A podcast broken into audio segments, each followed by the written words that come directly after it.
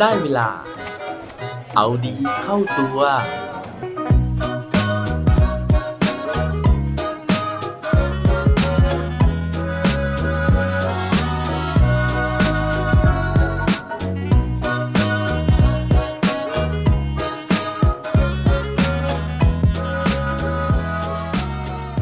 คุณเคยรู้เรื่องราวก่อนจะเป็นอีลอนมัสก์หรือเปล่าครับ สวัสดีครับ พบกับผมชัชวานแสงปรีดีกร และรายการเอาดีเข้าตัว รายการที่จะคอยมาหมั่นเติมวิตามินดีดด้วยเรื่องราวแล้วก็แรงบันดาลใจ เพื่อเพิ่มพลัง แล้วก็ภูมิต้านทานในการใช้ชีวิตให้กับพวกเราในทุกๆวัน ตอนนี้นะฮะเชื่อว่าทุกคนบนโลกใบนี้นะฮะน่าจะรู้จักผู้ชายคนที่ต้องบอกว่ามีอิทธิพลต่อโลกของเราเนี่ยสูงมากเลยนะฮะ ทุกครั้งที่เขาทวีตอะไรบางอย่างนะฮะจะเกิดเทรนด์นะฮะแล้วก็เกิดโอ้โหกระแส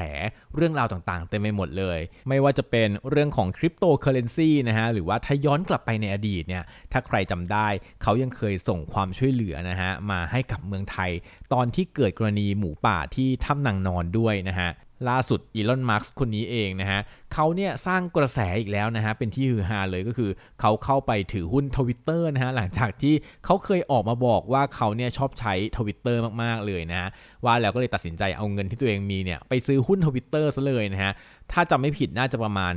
5-10%ประมาณนี้นะครับทำให้เขาเนี่ยกลายเป็นผู้ถือหุ้นใหญ่ขึ้นมาทันที แต่กว่าที่เขาจะกลายมาเป็นคนที่ประสบความสำเร็จแบบทุกวันนี้นะฮะต้องบอกว่าโอ้โหชีวิตในวัยเด็กของเขาเนี่ยค่อนข้างโลดโผนเหมือนกันนะฮะถ้าเกิดว่าอยากรู้แล้วว่าชีวิตวัยเด็กของอีลอนมัสก์เป็นยังไง ไปฟังพร้อมกันได้เลยครับ เรื่องราวของอีลอน มัสก์ในวันนี้นะฮะ ผมได้ไปอ่านมาจากเว็บไซต์ที่มีชื่อว่า billionway.co นะครับ ซึ่งเขาเนี่ยได้พาเราย้อนอดีตกลับไปนะฮะ ถึงเรื่องราวของอีลอน มัสก์ในวัยเด็กนะครับว่าตอนเด็กๆ เนี่ยเขาเกิดแล้วก็เติบโตที่ประเทศแอฟริกาใต้นะฮะ คืออยู่กับคุณพ่อคุณแม่นะครับ แต่ว่าจนกระทั่งอายุ 8 ขวบเนี่ย ปรากฏว่าพ่อกับแม่เขาหย่าร้างกันนะครับ ซึ่งเหตุการณ์นั้นเนี่ยมันส่งผลให้ตัวของเขาเนี่ยรู้สึก ไม่อยากจะไปสูงสิงกับใครนะฮะเราก็กลายเป็นเด็กที่เก็บเนื้อเก็บตัวนะครับ แต่ว่าถึงแม้จะไม่ยุ่งกับใครนะฮะเวลาที่ไปโรงเรียนเนี่ยนะครับก็มักจะมีคนมายุ่งกับเขานะฮะเพราะว่าเพื่อนๆร่วมโรงเรียนเพื่อนๆร่วมห้องเนี่ยนะครับก็พยายามที่จะมาล้อเลียนนะฮะมาบูลลี่ถึงปมด้อยในอดีตของเขาเรื่องของการที่พ่อแม่เนี่ยอย่าล้างนะฮะว่าเป็นเด็กที่ไม่มีพ่อเป็นเด็กที่ไม่มีแม่แบบเนี้ยนะครับเรื่องนี้เนี่ยมันทำให้เขาอึดอัดนะฮะแล้วก็ทำให้เขาเนี่ยไม่มีความสุขเลยในการที่จะต้องตื่นขึ้นมาในแต่ละวันเพื่อที่จะไปโรงเรียนนะครับ แต่ว่า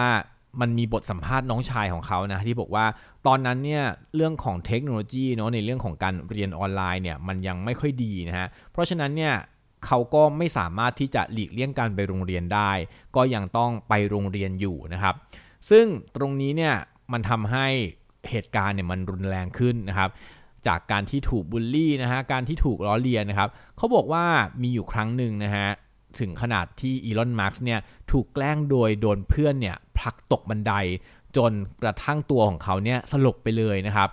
ซึ่งตอนนั้นเนี่ยถึงแม้ว่ารอยแผลร่างกายเนี่ยมันจะหายไปนะแต่ว่ารอยแผลด้านจิตใจเขาบอกว่ามันไม่อาจที่จะลบเลือนนะฮะคือเรื่องนี้มันฝังใจเขาอยู่ลึกๆ แต่นอกจากอาการทางจิตใจแล้วฮะจริง ๆ แล้วเนี่ยในเรื่องของร่างกายเองอะมันแอบส่งผลด้วยนะครับเพราะว่า อีลอน มาร์กเนี่ยจากเหตุการณ์ครั้งนั้นนะครับมันทำให้เขามีปัญหาเรื่องของการหายใจมาจนถึงปัจจุบันด้วย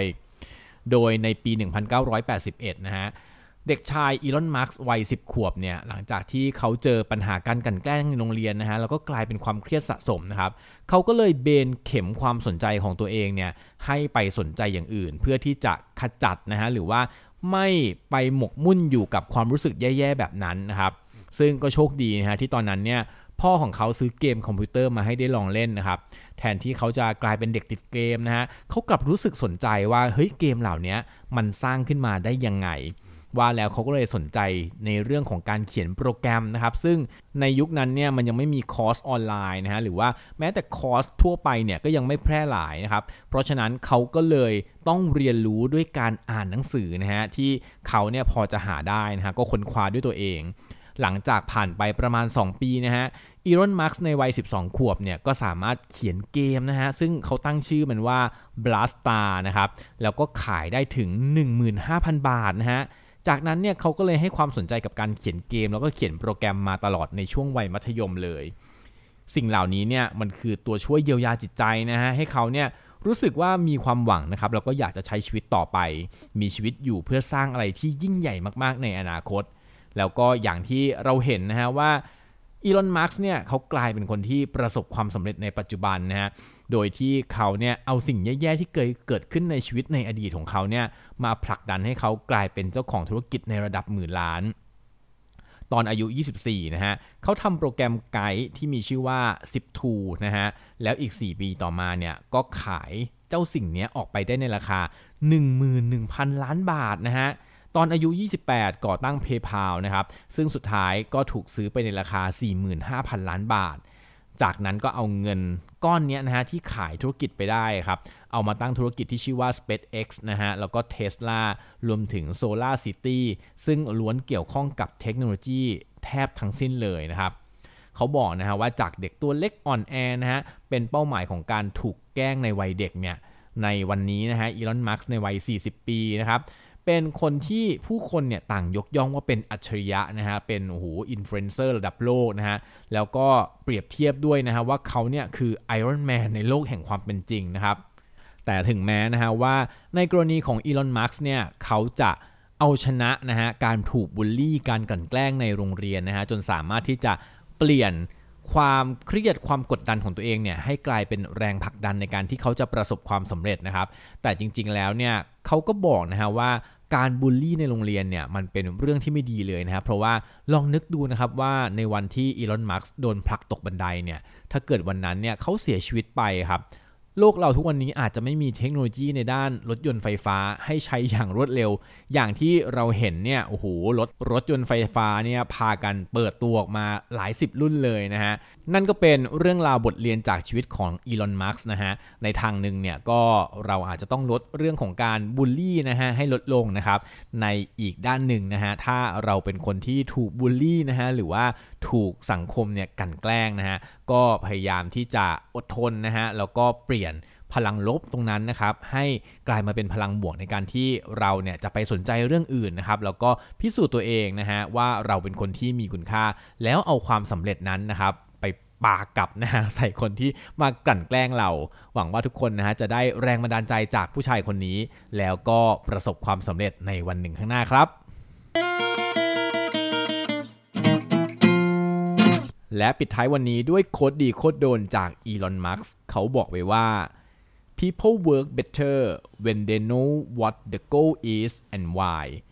คนเรานะฮะจะทำงานได้ดีขึ้นมาก ๆ เลย เมื่อเรารู้ว่าเป้าหมายของเราคืออะไร และทำไมครับ อย่าลืมกลับมาเอาดีเข้าตัวกันได้ทุกวันจันทร์พุธศุกร์พร้อมกด subscribe ในทุกช่องทางที่คุณฟัง รวมถึงกดไลค์กดแชร์ เพื่อแบ่งปันเรื่องราวดีๆ ให้กับเพื่อนๆของคุณผ่านทุกช่องทางโซเชียลมีเดีย